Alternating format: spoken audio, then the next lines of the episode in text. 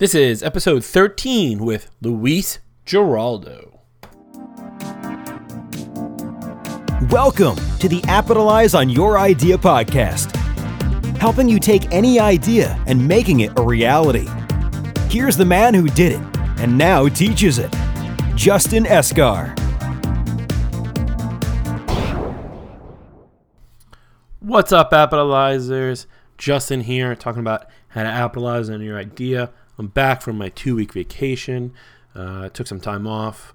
Went down to Central America for a bit. Took some time off for the holidays. It was nice to relax and refresh and get back into the get back into my normal, very calm mindset. You know, people talk about this all the time. Like, what's the best time management tool? And honestly, it's taking a break. Because if you if you just go at it all the time, 24 hours a day, seven days a week, you're just gonna burn yourself out. So take a vacation every now and then. That's that's what they're there for.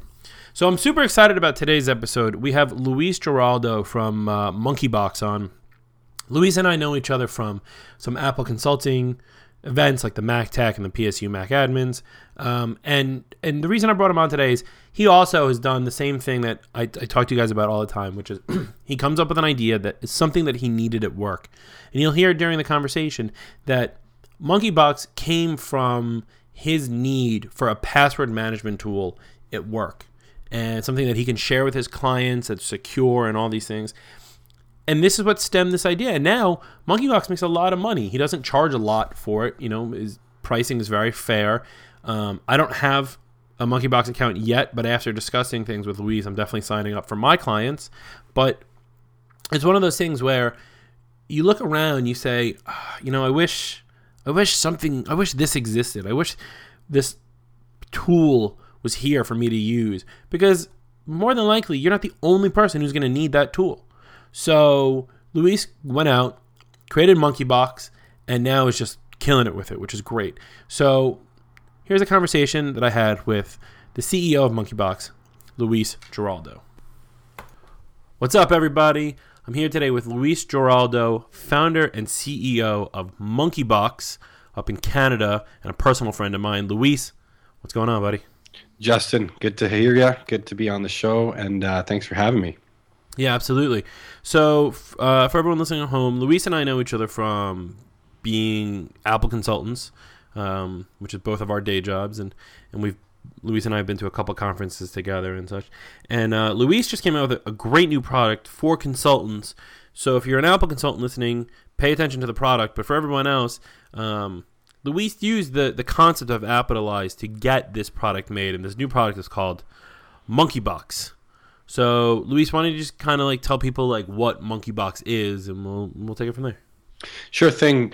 Yeah, Monkeybox was really born uh, out of one of those sort of scratch your own itch type of scenarios. Um, as a consultant, um, when I was on my own, you know, I had my own way of keeping track of things and documenting information and whatnot. And I was, let's just say, satisfied with how that was working when I was on my own. Um, however, when I brought on a business partner, uh, it became really evident very quickly that we just uh, needed a, a better mousetrap, a better system to keep track of all our data, mostly our customer information. There was this underlying sentiment I had about our customers' information that I always felt like they should have, they, the customer, should have access to their own information. Anything that we're keeping about them is really their data. So I always felt I wanted to find out a way, figure out a way that I can make that available to them. And I hated the idea of like a, a physical printed IT binder, as they call it, simply because, you know, the second you print it, it's out, out of date, pretty much. Um, so I played around with a FileMaker uh, proof of concept, and I started building what was to be a, a, database for keeping track of my customer information, structured data that was specific to every customer the reality of how I was tracking data currently was it was just a big old mess of files and folders in my Finder, um, and it was not organized any kind of way, and it was certainly not easy to share. So I started to think about what information is really structured for every customer in the same way, and tried to put that into a container in something specific and something that could be repeated across every client. And that's sort of how Monkeybox really started to take shape. Um, once I realized FileMaker was not necessarily the platform I wanted to pursue, I thought, you know, it'd be great to just do this in a web app, um, better possibilities integrating with other systems and other things in the future. And uh, so that's when I, I started to look around for how I might get this system built. So this is this, which is a great thing because um, I talk about this a lot. Is something that came from your need, something you needed in your workspace, and you saw an opening there, and that's how you came up with the idea for Monkeybox. Absolutely, that was certainly a pain point for me as a consultant, um, and it was uh, just yeah a, a problem I needed to resolve. So are you are you a, you're not a coder? You're not doing any programming yourself, right? You know, I guess you pick up a little bit of that along the way, but certainly not. Um, I wouldn't ever consider putting the title of, of developer uh, anywhere near my name. And, uh, you know, I understand a lot of the technical aspects of, of the software development and uh, even of some of the code. And uh, nowadays, I'm able to get into the actual app code and, and make minor cosmetic changes and things like that, but it's certainly not a developer. So I really had to rely on, on a team of people to help me build it. So this team of people, like you outsource them, obviously, or did you or did you bring on people to work in house under your name? It wasn't. Uh, I just couldn't bring on some some people internally. It was the cost would have been too high to absorb right off the bat. And so um, I had a little bit of money set aside for for what I wanted to do for this project, and uh, I reached out. I had um, I knew about this development team from uh, Device Scout. Device Scout is an app that was built by uh, by these developers, 55 Minutes, in in companionship with uh, Ben Greiner of Forget Computers. And Device Scout, um, I checked it out. It was a great. It's a great app that connects into uh, Casper Suite to present very very distilled information about the computers that are being kept track of there. And I just loved how that app looked, how it felt, how it performed and I just I literally reached out to those guys as my first call, and I said, "Listen, I hate the idea of trying to vet a bunch of developers um, as to whether they're the right fit for my product and uh, the right fit for the team. And instead, I'd like to present you guys with this uh, project opportunity. And if you're interested in working with me on it, based on what you've done with Ben, and Ben spoke very highly of them, of course." Um, I'd love to work with you on this. And so, you know, I went down to San Francisco, met with them. We had a great day long sort of dive into what the idea was and how we might develop the app. And, um, and we just went with it. And I just felt really comfortable uh, with how they approached the problem solving aspect of the app. And uh, they really saw the vision of it too, which was key. They understood the problem. They're developers. They have the same problems consultants do in that they have lots of clients with the same type of uh, uh, tracking deficiencies. They don't have a place to put passwords. They don't have a place to put assets, and all that stuff really needs to be structurally organized. Um, and that was that. Uh, you know, pretty much from that point onwards, I, would say I wouldn't even consider um, anybody else at this point to work on the app. These guys are fantastic. They're tremendous, and they just bring a whole nother level of of knowledge and ability to this development process, which I was new to. So it made it really easy for me as well. So I mean, while you didn't want to go through the vetting process, you kind of did because, I mean, you knew Ben, and I I know Ben also from the Apple Consultants Network and all these other Apple things, and we're a very strangely tight knit group. But um, you knew Ben, and so and Ben had his app developed by the same people. So really, because you've already vetted Ben and you knew him from these meetings and such, that you knew he he knew what he was talking about, and his app, and you liked the way his app looked and Ben vetted the programmers, then you've like followed that path and it, it saved you that time. But you still did, in a way, you still kind of did the same thing. Sure, and you know, I, I wouldn't say that that I had to ask Ben to vouch for them or anything like that, but I would say that that his support for them and his approval of their work and everything else was very much implicit in the way that he spoke about the experience and and the the whole experience of working with them um, and developing the app. And so right. that was, and I I hold Ben in very high regard. So that was enough of a of a sway for me to to not even consider, you know looking around and just I just wasn't looking forward to the whole idea of interviewing five different groups of developers and I, I don't know. I just didn't feel I didn't feel like I, I wanted to go through that process necessarily. Although very much needed in some cases. In this particular situation, I felt like those guys were just a really great fit from the get go. So I, Right. I think I was pretty lucky that way. And you had some experience in this, and you, so you knew what kind of cost you were going to be coming into. It's not like you would put away like a thousand dollars, and then you know you were hoping to build this gorgeous system. I mean, you're you've been around with this for a while. You understand like these kind of things cost a couple thousand, if not ten to fifteen thousand. You knew that going into this, so you were able to put that away. You know, it's interesting that Not that I want, real- not that I want to find out exactly what you paid for it, obviously, but I'm just like I'm just getting to that point. yeah you know it's it's a snowball of, of things you know the the app continues to grow and obviously it's a continuous development process and you know people don't think of how much money you're spending on it when you have uh, internal IT or internal developers. Like if I had hired a bunch of guys, nobody would really ask me how much money the app had cost. But it's sort of that differentiation people make between uh, outsourcing because there's like a fixed invoice price versus in-house developers, which is more of like an ongoing capital expenditure type of thing, operating cost.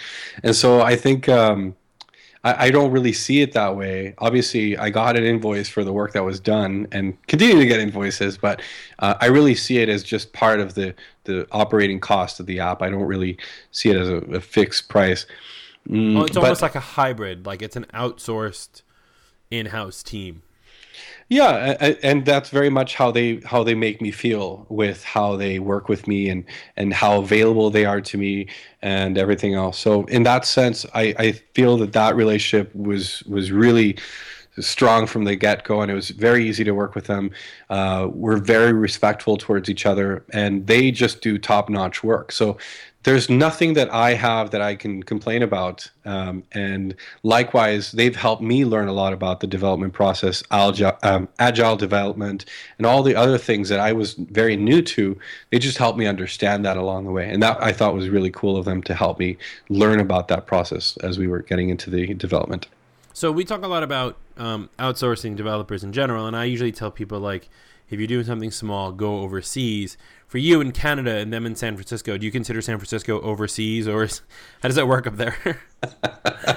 well, you know, I, I most people have told me of all the places where you can go find development um, or, or people that can do development, you chose probably the most expensive place. And you know, San Francisco is very competitive in that space. yeah.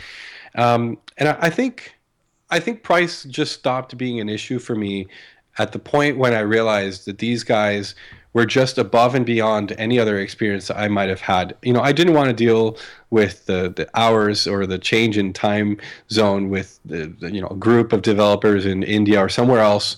Um, even the East Coast sometimes is challenging for me to deal with. So Right, because you're on you're on what you're on Pacific time. Yeah, Pacific time, Where are, yeah. You're in Ontario, Vancouver, BC. Vancouver, Vancouver. Yeah.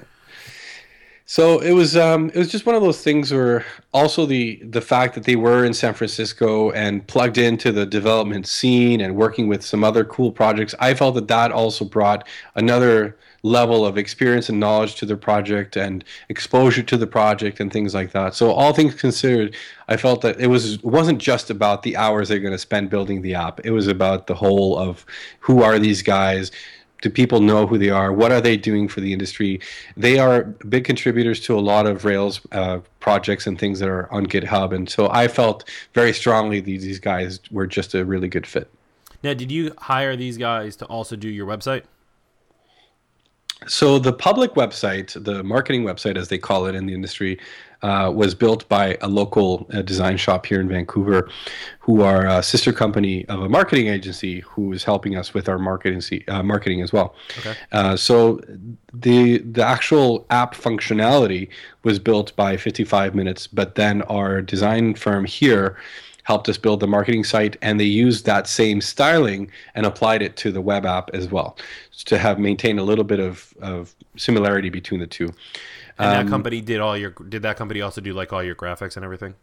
yeah uh, well in the app there's a lot of things that are unique to the app but uh, as far as the marketing site yeah they did all the graphics they did all the design for the the pages um, even the screenshots and stuff like that they helped uh, gather all that information Right. Because your logo, if anyone goes over to monkeybox.com and all the links and everything will be in the show notes, your logo is really interesting because some people wouldn't see it right out of the gate, but the box, the O is like a combination uh, almost like a safe.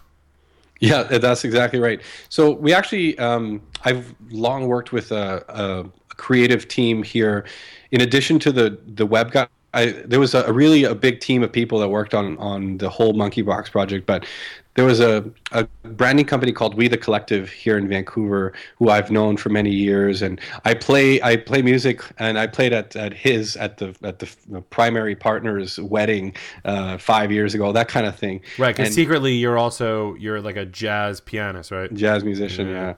And so him and his team designed um, the logo itself and designed a lot of the the color palettes and schemes and all that stuff.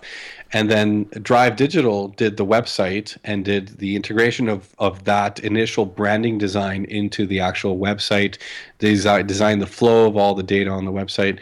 And then they took all that um, design and css and all that stuff and they also bolted it onto the web app itself uh, to keep it all standard between the two so before we touch on hiring a marketing team because i want to get into that I do. I'm on your website right now, and I see you have the contact us, and you're using Olark, and we've talked about this before uh, to the Appleize group um, back when we did with Watchmen, and I have it on mine that Olark is a great way to stay in contact with people that are hitting your website. It's a, a little plugin um, for WordPress, or you could hard code it in, but it's a great way that if someone's on your website, that you can chat with them and you can get live time um, response and be able to help people like make decisions. I, I, know for me with Email Phoenix, you know, I was able to sell two three copies in the last couple days just because I was able to answer people's questions like right then and there and giving them that like um, that personal touch really helps. So kudos for having having that on your website.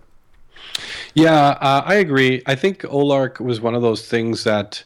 Um, I'm a consumer as well, and one of the experiences that I have when I'm out there looking for products uh, to solve other needs and things that I have is, you know, I, I do sometimes want the immediate touch because I have a question that I want answered then and there, and it's nice to have that that quick turnaround.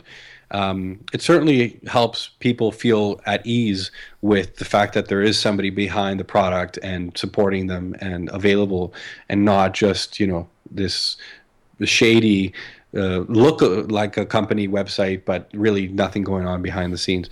And so I, I felt that that was important to, to be available to our customers, and we like using Olark quite a bit. And uh, I think as things progress, uh, a lot of people are very self-serve, though. However, people come to a website, and and we can see what kind of path they take on the site. They go to this page here and that page there.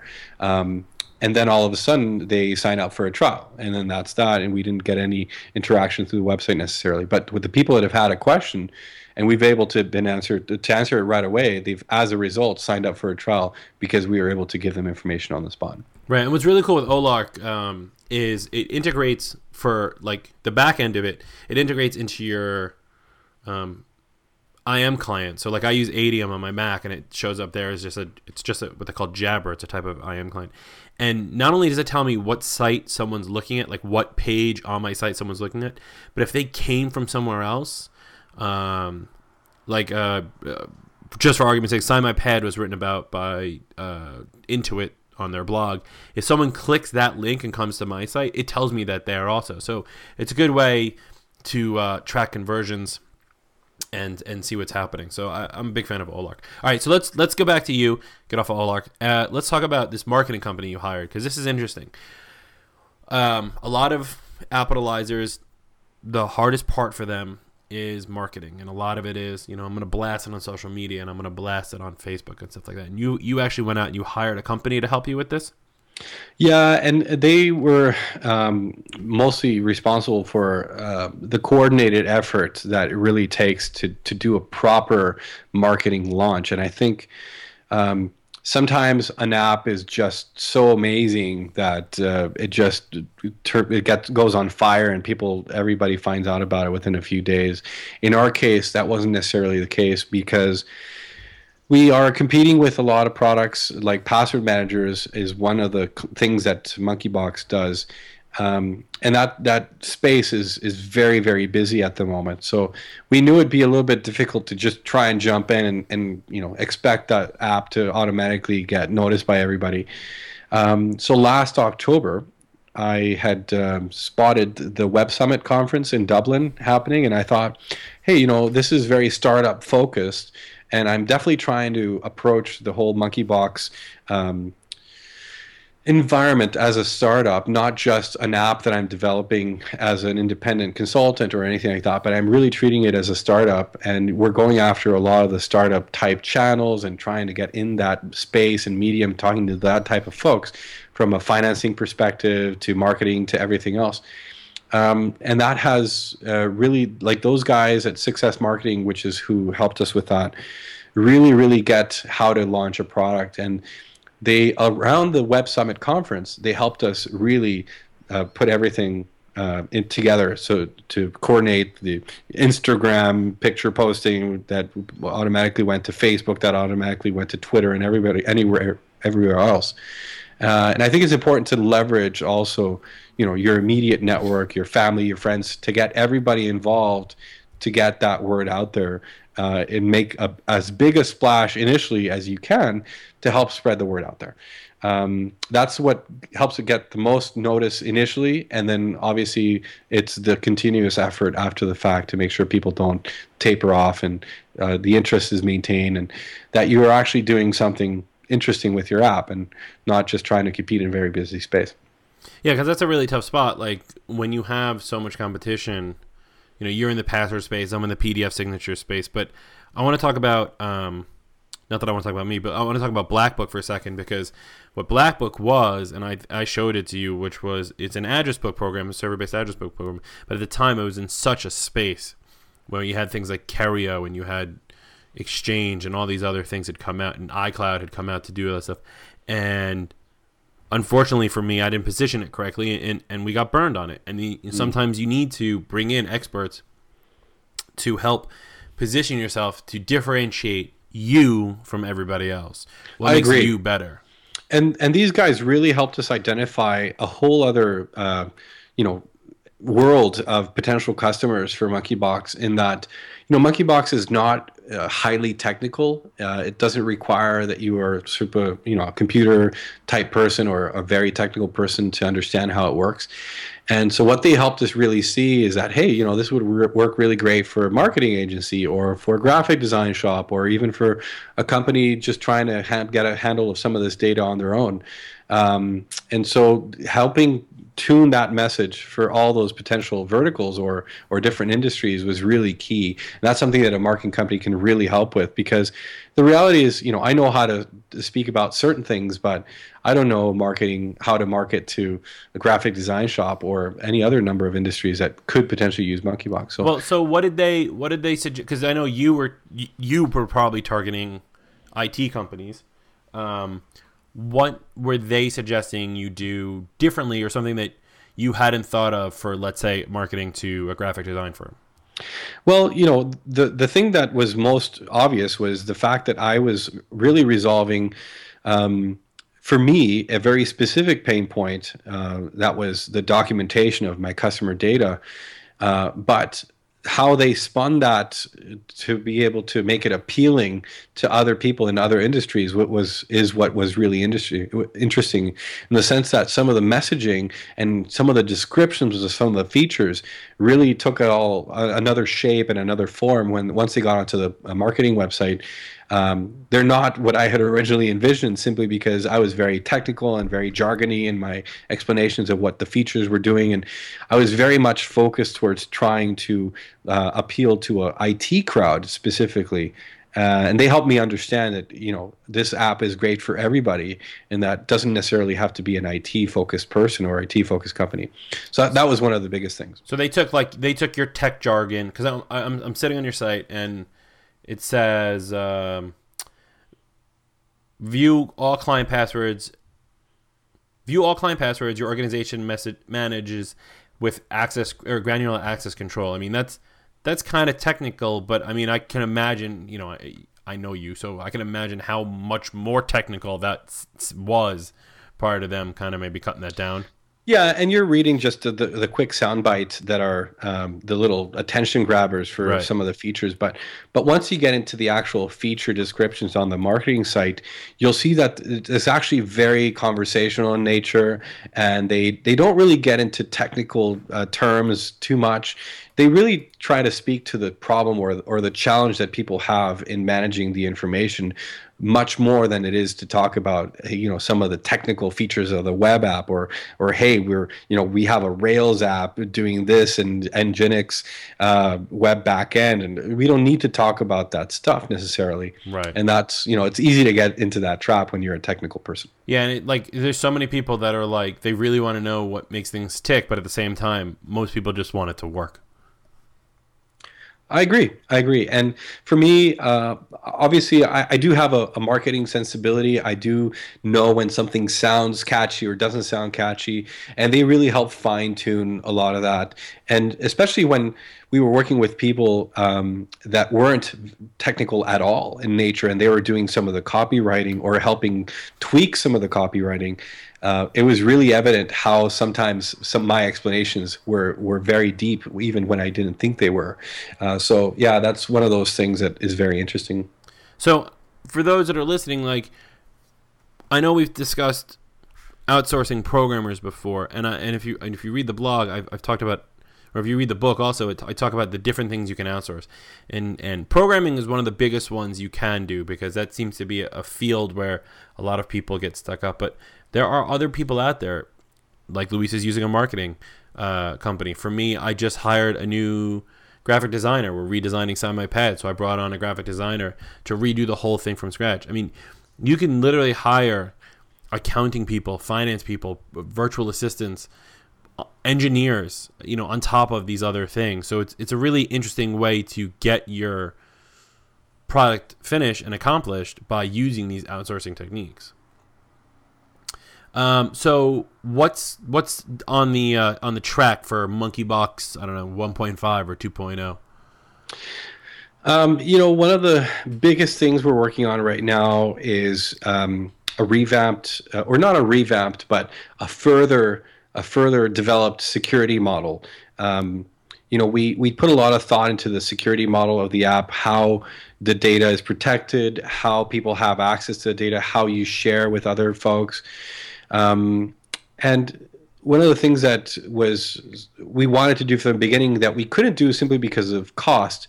Uh, one of the things about launching an app is, and that the 55 minutes folks really helped me understand very well, is you need to uh, figure out a point at which you're comfortable launching, and that's known as the MVP or minimum viable product. Um, and so, with their focus on agile development and the MVP fo- uh, target, we were we had to cut some features out initially to be able to stay within budget first of all and secondly to not have this initial development cycle go on forever and ever and ever and get to the point where you just oh well let's just add this feature before we launch because that can just go on eternally I've talked about this plenty of times. It's called we call it feature creature. yeah, feature creep. Um, so we we decided that this was the specific uh, set of features and and scope for the project, and we were just going to go with that, and we weren't going to include anything else. And one of the things we cut out initially was a specific type of encryption um, for the subscriber data. So uh, we're we've been very open about this with people who ask us, uh, and we have the information published on the website. But what we're going to extend is we're going to make it so that every subscriber has unique encryption keys, meaning anything that they put in their subscription data is completely not visible to even us as the app owners or the database administrators. And that's that extra little bit of security that I wanted to be able to offer to really put people at, at peace with the idea that, okay, I'm putting my data somewhere. Is it actually really safe? Um, and so that chunk of development is is expensive because it requires um, solving a lot of problems in terms of how the data is accessed, how it's encrypted and unencrypted on the fly through the browser and all that stuff. So from a technical standpoint, there's a lot of problem solving going on. But also from a marketing standpoint, it's probably the biggest feature we'll ever release is that ability for people to have their data fully protected and really not visible to any other party. Right, and that's a big thing in this day and age where you know every day you read an article on Recode or whatever where there was a data breach or people's data said was being secured and it's not. At least you're you know you're being honest with it. I, I didn't think you would actually. I, I knew that. I didn't think you would uh, say that publicly, but I mean you have it on your website according to you. So like, um, it's good to know you know where faults are and, and what to fix. But yes, the MVP is a very important thing to talk about. Um, that minimum viable product, getting it out there, getting version what we call 0.01 out the door, um, and that's a huge component of it. Yeah, and I think the main thing for us, again, the premise of why I built this app was transparency with my customers. I didn't want to be the the consultant that's holding on to this data, and I get hit by a bus and nobody has access to it. With the same idea in mind, I figured, well, if if I'm trying to be transparent with my customers, then Monkeybox is really about that, is about the transparency. And so at no point have we tried to obfuscate the fact that we're not doing a certain type of security or encryption or whatever. And that's really how we're approaching communicating with our potential subscribers or, or our current subscribers. And I think um, when when people ask us, we're the first ones to tell them, listen, we don't have this feature yet, but we're uh, early in our development process, and we plan to build it. In fact, it's the next thing on our docket, and people get, are getting very excited about some of the features that are coming down the pipeline, and um, that's really the ongoing development as needs that people have change. And a lot of these apps um, tend to be subscriber driven in the sense that they are the ones who talk about the features they want. And when enough people want the same thing that's usually going to take priority in terms of development uh, process right? Right. Oh totally. All right so one last question about monkeybox. How did you decide on your pricing um, for the customers that are signing up for it Great question. Um, again, going back to being a consumer, I, I, was, especially in a small business and a small team of two, which that is my my business partner and I in the consulting world. Um, it always kind of irked me that a lot of the uh, software that was available uh, with enterprise grade features was only available, you know, at a at a high cost or a minimum seat count or an always per user billing and the per user billing is fairly expensive for something like you know we originally I even looked um, I mentioned I did a proof of concept in FileMaker, but I also tried looking at building this inside of Salesforce at one point, and um, you know Salesforce was great. We talked to them a lot, but uh, I think there was maybe a miscommunication in, in how we uh, intended to make this available to the public. And what they quoted as is that they said, well, listen, for every person that wants access to the data, you know, they need a license, and that's you know for an enterprise license like 125 bucks a user per month.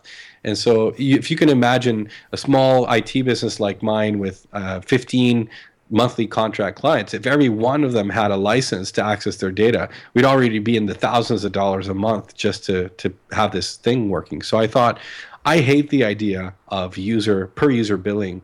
And I wanted to get away from that. I wanted to really foster the idea of collaboration. Let's get the people actually sharing the data and actually being transparent with their clients about it and not charge them per the user. Instead, we decided to charge based on how many clients any one subscriber intends to manage within Monkeybox.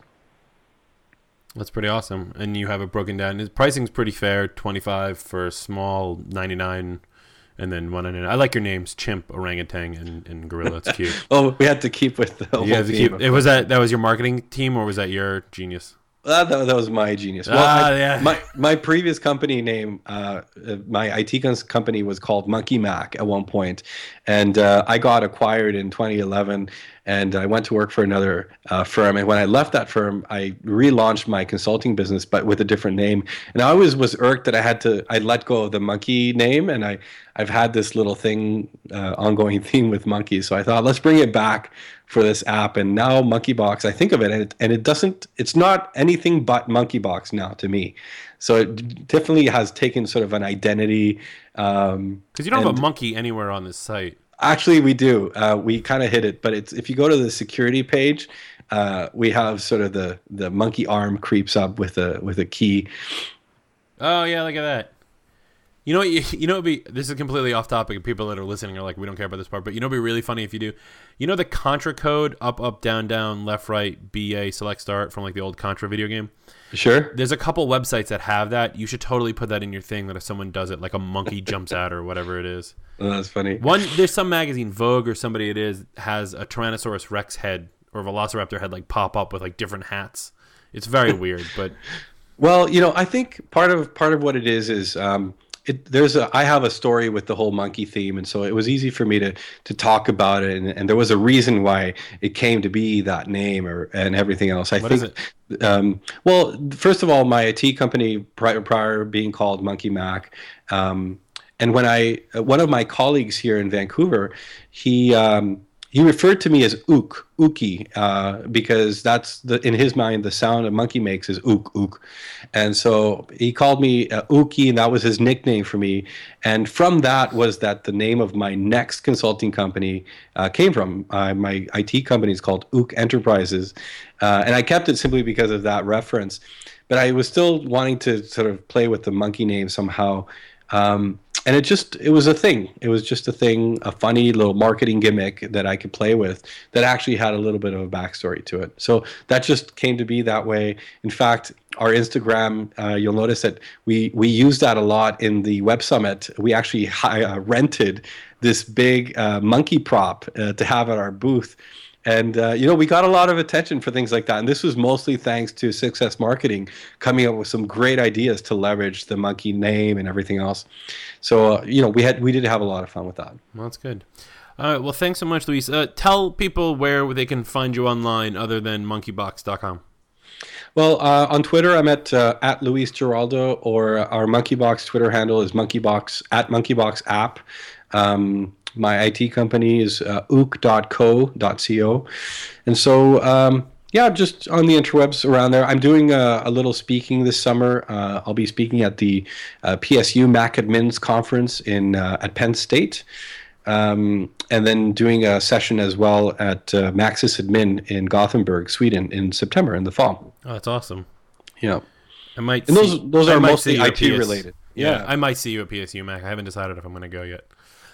We'll talk it's a about great that later. great conference. You should definitely. No, I notice it. went. I went uh, last year. I had a really good time um, doing that, and it was a great place to like meet a lot of people that I, I talked to online that I just hadn't met in person. Um, but uh, it coincides with South by Southwest Venture to Venture. It's literally like uh, South by Southwest is literally like two days after PSU Mac ends. So it's like, can I leave my clients for three days to go to Penn State, come home, shower, switch my bags out, and then fly to Vegas? Yeah, fair enough. You know, it's a I lot. think you know one of the things that's interesting about um, Monkeybox, and just from the business aspect of of things, is I was very very much foreign to the whole startup community uh, as a whole because you know I've had an IT company for a long time and I never felt like I was part of the startup community in terms of software development. And it's a really really interesting um, ecosystem. And it's really really interesting and cool to find out all the people that are doing great things in that ecosystem all the vendors that provide amazing resources and support and and deals and discounts to other startups that are early stage. And so i'd say you know that's another component of, of something that i i I didn't early on enough. I didn't start to tap into that, but I started to realize there were still opportunities, even though we were already launched and had a product uh, available commercially. That there were still people willing to help us because we're an early stage startup, and that has been a, a big influence in the term in terms of community for me as well. I feel like it's great that others will look out for you. Other startups will listen to you. They'll take your half hour call to let you show them your app and and you know you have to do that for somebody else down the road. But I think that's also a big part of the whole app development process. yeah, that's awesome. Luis, thanks so much for being here, man. My pleasure. Thanks for the invite. Yeah, and we'll talk to you soon. All right. Cheers. Great stuff. Great stuff indeed from my friend Luis. You know, he said something during the during the interview, scratch your own itch, which is exactly what I've been trying to tell you guys all this time. People say, "Where do I come up with ideas? Where do I come up with ideas?" And it's clearly in your workplace. And this can be true for any job. You know, I talk a lot about apps and I talk a lot about software because that's just the world I'm in. But there's nothing stopping you from looking at your job as an accountant, as a lawyer, as a creative director, as someone who builds things, as someone who works in a woodworking, you know, shop or something like that, and saying, "What's what am I missing? What can I create that will make, you know, my job easier?" That's scratching your own itch. And that's what this is all about. Because you can come up with that idea, you can get it made, and you can get it out there and be making a nice salary or income or passive income or however you want to do it. And it works. I'm not just telling you that it works because it worked for me. It works for so many people like Luis and like Monkey Box. So go out there, get something done, make it great, capitalize on your idea, make it happen. And I will see you guys next time.